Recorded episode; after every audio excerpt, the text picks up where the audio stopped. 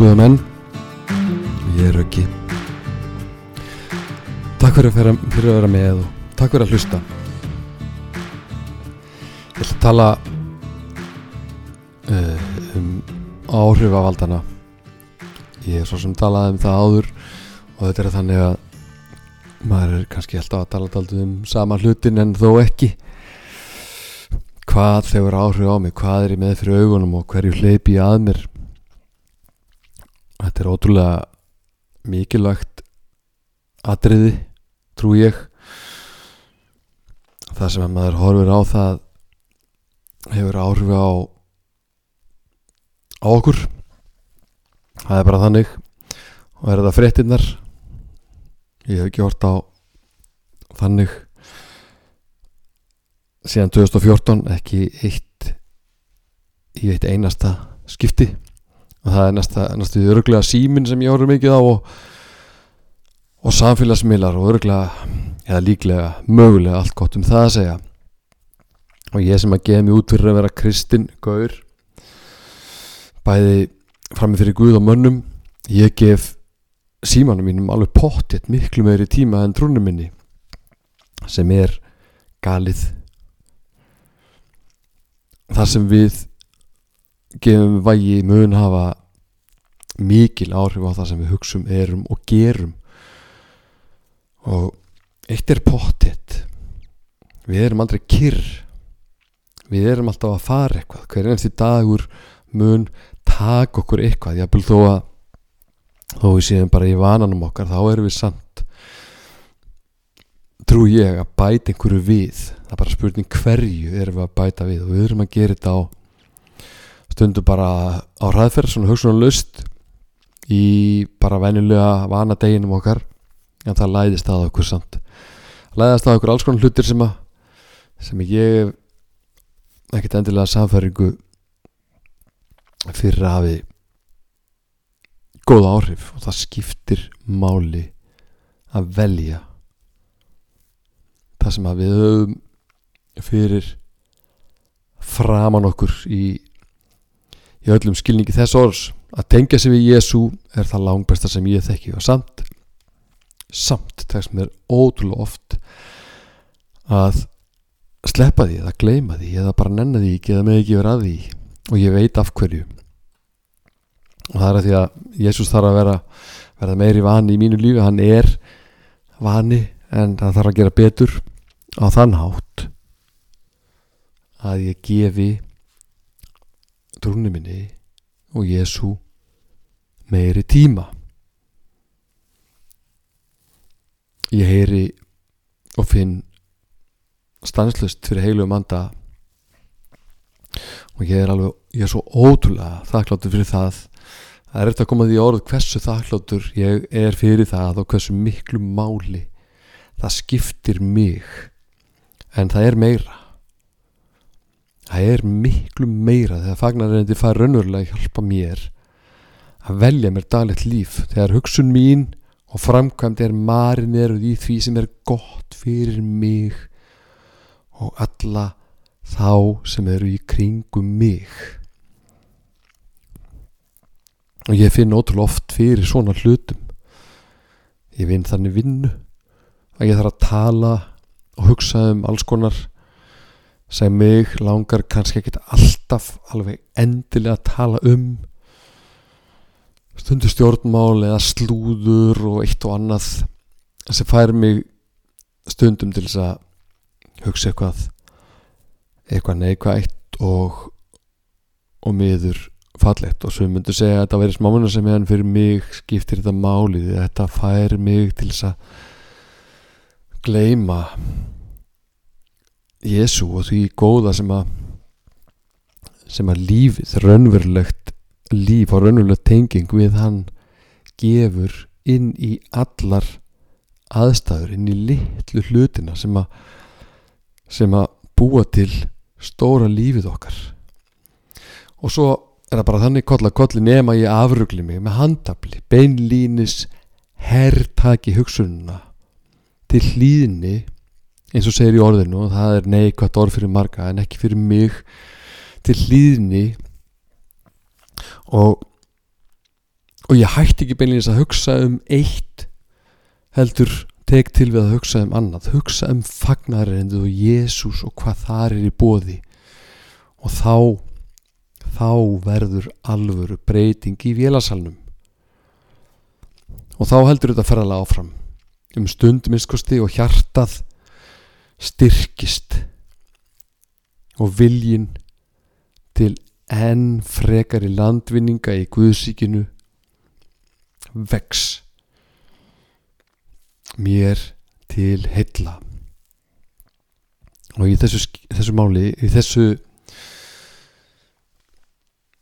skiptir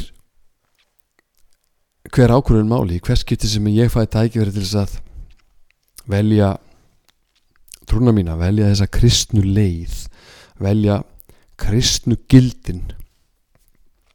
Og ég gera það ekki þá finnst mér ég missa af einhverju og það er þannig, ég er að missa af einhverju. Ég bara veita ég er að missa frábæru tækifæri til þess að breyta öðruvísi og breyta betur. Og ég finn þá á þessum stað undarlega ótrúlega fallega og stert fyrir Jésu innmitt á þeim stað þar sem að mér er ekki alveg að takast sem best upp.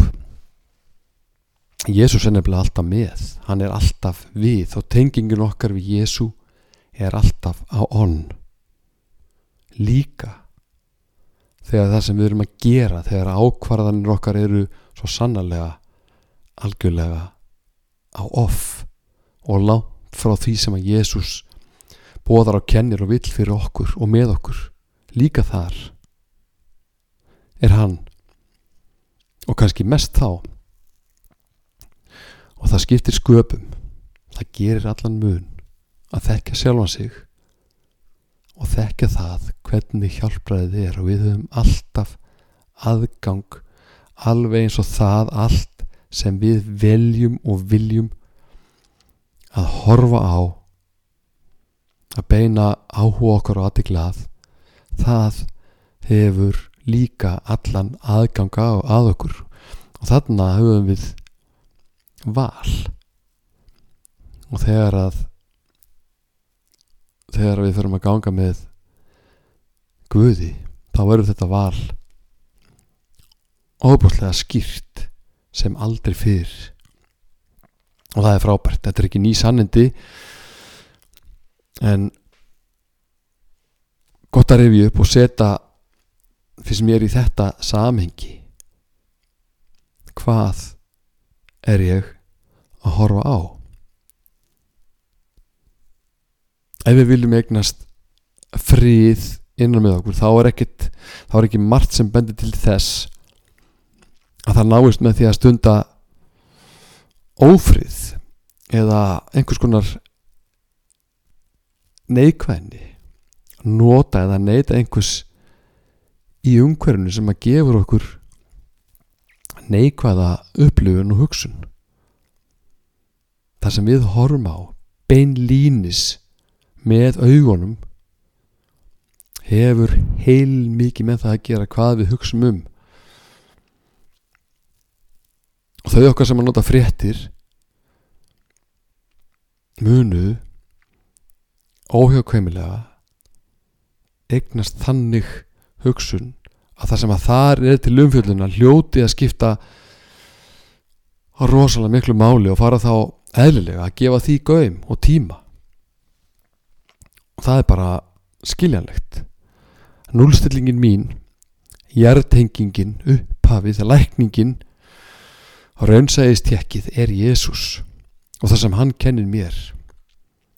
Og þegar ég byð eða hef mig til þess að lesa í biblíunni þá mun hugur minn finna góða hluti. Þá man ég svona alveg bara skyndilega fyrir hvað ég vil standa um hvað ég vil hugsa og hvernig ég vil koma fram við aðra. Ekkert sem ég þekki annaði þessum heimi kennir mér það eins og trúin á Jésu Krist.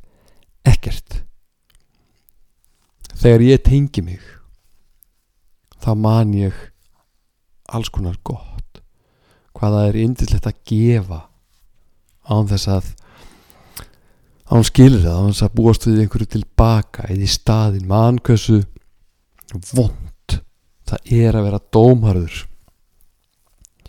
hversu gaman það er að gleðjast yfir vilgengni annar hversu geggjað það er að rósa og gleðja og styrkja og hugga. Jafnvel þá sem að það sem maður á einhvern ekkert bendilega beinan aðganga að og hversu indislegt það er að breyta vel þegar einhver gerir á minn hlut. Og það man ég alls konar sem að nútíma upplýsingar þjóðfélagi hvorki sér nefn á er að að fókusera á. Þá man ég hvað skiptir raunverulega máli. Þá man ég að ég er hættur að horfa á leiðindi eins og fréttir og ég ætla að einbyrja mér að því að einbyrja mér að jákvæðum, tíðundum og uppbyggjandi fólki og boðskap sem dregur fram í mér alls konar gott sem ég eins og þú á helling af en næ ekki næstum því alltaf að gefa frá mér. Og við höfum val við þurfum ekki að horfa á hluti sem að raska kyrð og ró hugans. Við þurfum ekki að gefa neikvæðni og stóriðum þrasi og þrætum vægi jábel þó að allir miðlar heimsins í kringum okkur gerir það. Við stjórnum því hvað kemur inn í okkar líf og umhverfi. Og að eignast líf með Jésu leysir mig auðvitað ekki undan sjálfum mér og mínum slæmu síðum og venjum, hugsunum og gjörðum en þar finn ég þó alltaf nýja löngu til þess að hverju með einasta degi. Þess vegna vil ég velja Jésús þess vegna er þetta ferðalega svona mikils virði þess vegna mæl ég með því að við vel, að við verjum tíma í það að kynnast fagnar erindinu personlega að við veljum að horfa til Jésu Það tala eins um syndina. Mitt uppáhalds umræðefni gætu þeir sem að heyra mig stundum haldið og það er auðvitað á vissan átt þannig að það er ekki vegna þess að að ég sé í stöðuri sigurgöngu í virðugni við þennan leiðind af ágest í mínu lífi sem að bara fer aldrei. Það er bara þannig. Og synd. Þetta þetta forna skammarirði eins og margir upplifa það. Og kannski ekki alveg ástæðalösu þegar fólki hefur á löngum stundum verið kent að það er að skamma sín fyrir syndina fyrir að mistakast á góðu göngunni með Jésu synd þýðir að missa marks að ná ekki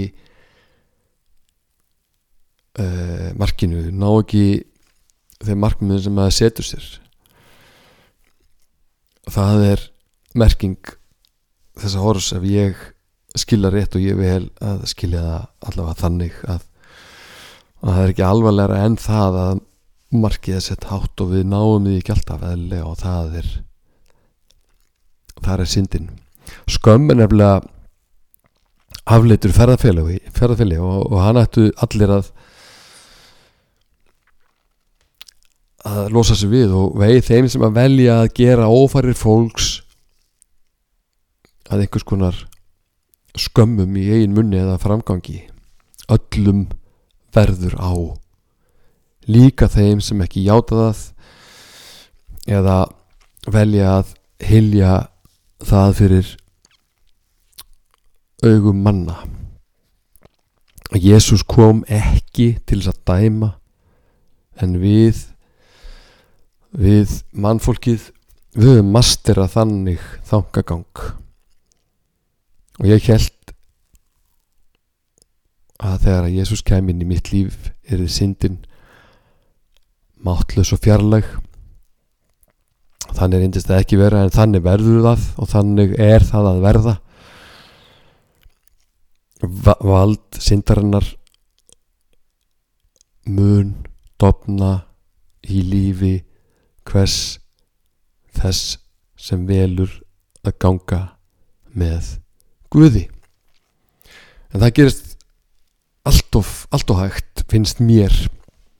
En það gerist örglega og allt eftir því hvernig mér gengur að haga mínu lífi með Jésu og þegar og ef ég er almennilega tengdur við frelsara minn þá er syndin fjarrri þá næ ég landi, mistekst sjálfnar, þá er ég betri útgáðan af mér. Og oft svo ótrúlega oft hef ég beðið Jésús um að fjarlæga þetta bastl en ég veit það. Og er einhvern veginn að læra það alltaf betur og betur og það mun ekki gerast þannig. Það er bara þannig syndin fer ekkert. Og það sem er áhugavert að mistökin mín, syndin mín verða svo ótrúlega gapandi augljós á göngunni með Jésu, andstæðunar myrkur og ljós. Og þetta er góði staðurinn. Þarna á enginn að skamma sín. Við erum mistæk, við erum syndarar það á enginn að þurfa að skamma sín fyrir það það er enginn skömmi því og það er frábært í sjálfu sér að vera meðvitaður um þessa hluti. Og það er bara, það er fögnuður minn þegar ég finn þessar andstæður í mínu lífi. Og fögnuðurinn byggir á því mest að ég hef val og ég hef vin ég hef tækifærin til þess að takast á við þetta á ótrúlegan hátt. Og þannig var límit ekki áður. Veikleikin okkar hann fér ekkert en verkværin okkar til að takast á við verkefnin eru óbreyðul og þannig sigurum við þegar við veljum það sem er gott sem að ég segi að sé lífið mitt með Jésús og veikleikin fyrir ekki en það gerir Jésús ekki heldur. Og það getur verið taldi snúið að ná utanum það sem að bóða í þessum efnum. Launsindarnar eru dauði og það er það er ekki líkanlegu dauði og þetta er ekkert neikvægt heldur átt við andlega fjárveru frá Jésu en allt er fyrirgifið og náðu ný á hverjum degi. Og skiptir þá einhver máli hvernig ég vel að lifa? Jú það skiptir sköpum og þann hátt að við uppskerum eins og við sáum sem er eðlilegt og sangjant að við skiljum það ekki alltaf þegar það kemur að Guði en betur í ímsum öðrum málum. Og eins og ég er alltaf að segja er markið sett hátt eiginlega rosalega hátt þegar Jésús bóður okkur að hætta henni, fyrir breytni. Eins og það sé bara einfalt mál. Það er bara einfallega mjög erfitt og það er mjög flóki mál það er ferli.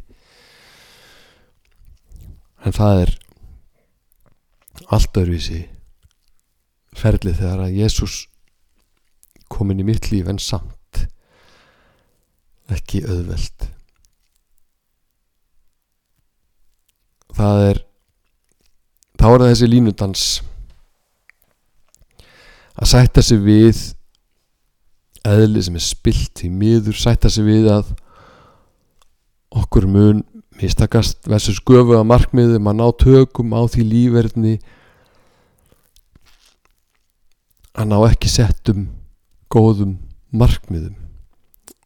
Við munum lifa það svo ótrúlega oft. Og þetta er allt rosalega áhugavert finnst mér og þetta er mín ganga. Ég veit margt og ég þekki Jésús og elska það mjög. Þegar heila randi leiði mig til til míns besta. Það er að segja frá sjálfum mér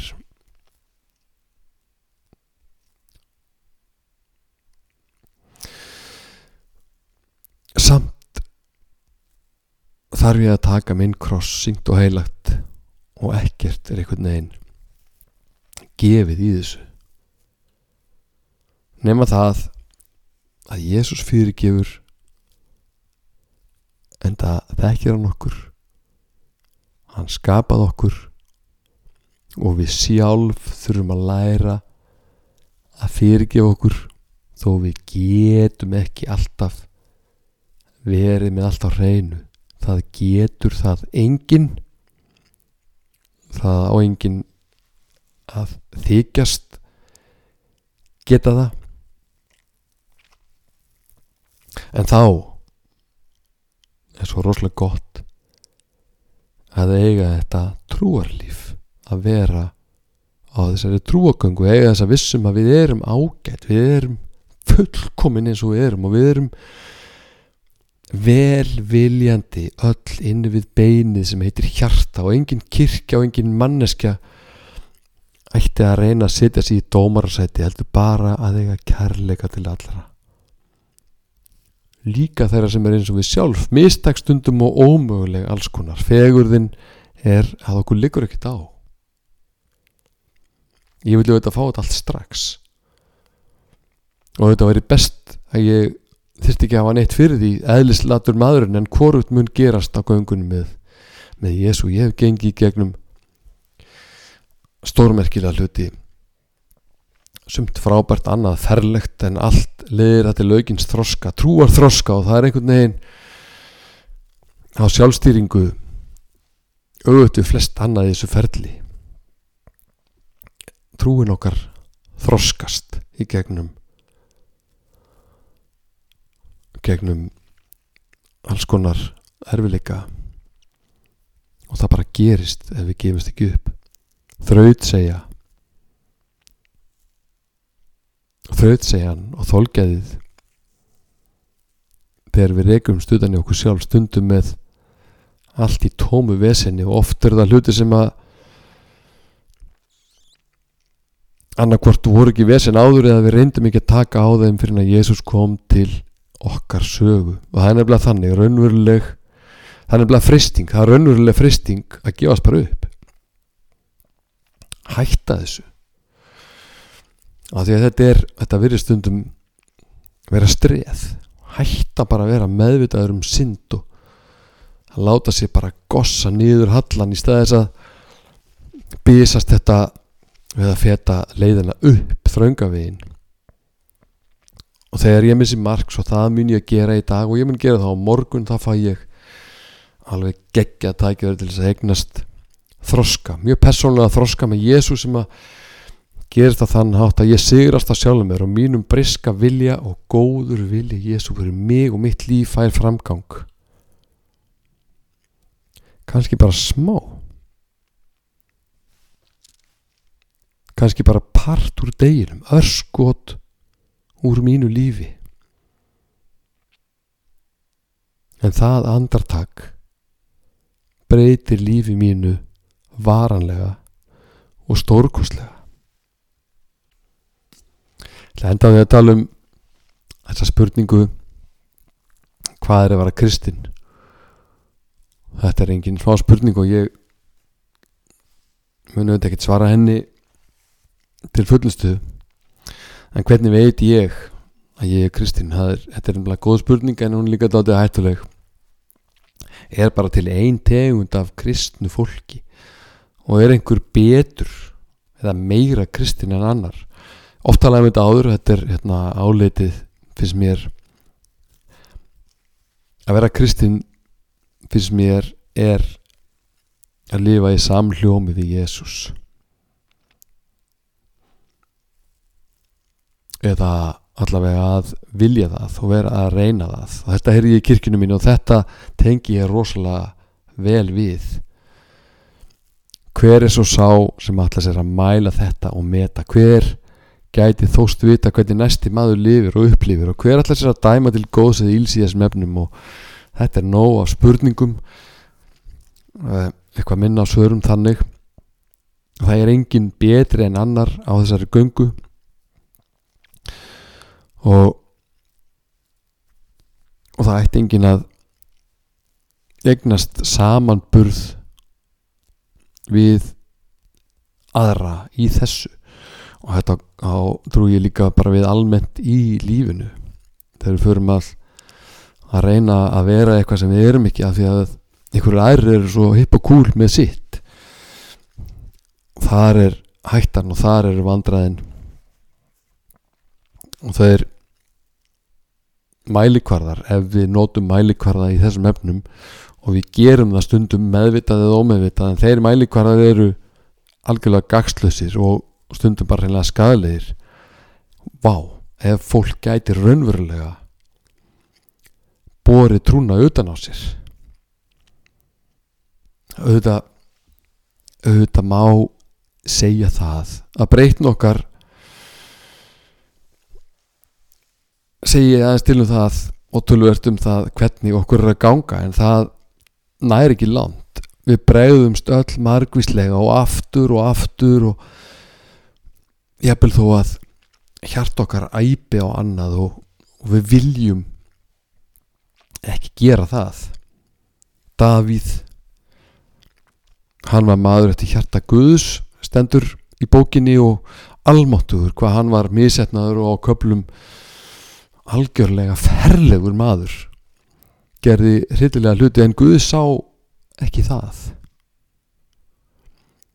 Guð sá hjartað hans og Davíð sá Guð mitt í rugglinu sínu og þekkti Guð. En þrátt fyrir það tóst hann mikið alltaf vel upp. Við stefnum svo hátt eiginlega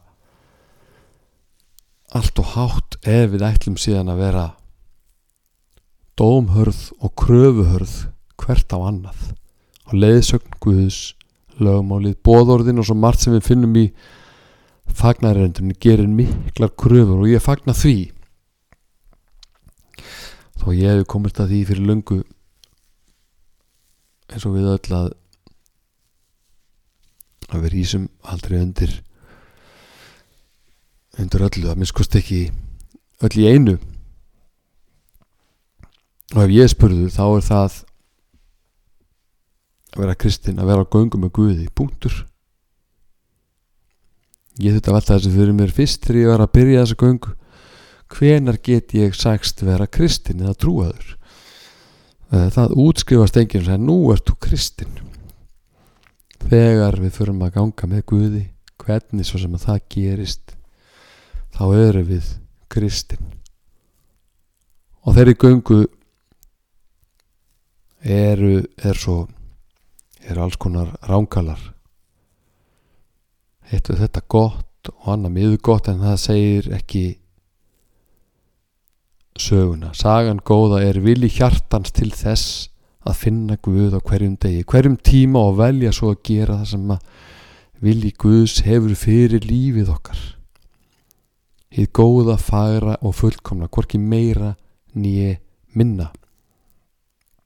Heimurinn er fullur af kristnu fólki sem er ekki að standa sig og standa er hérna í gæsalöpum. Fólki sem gefis út fyrir það að elska Guð og hans góðu tilsögn um lífstíl og viðhorf.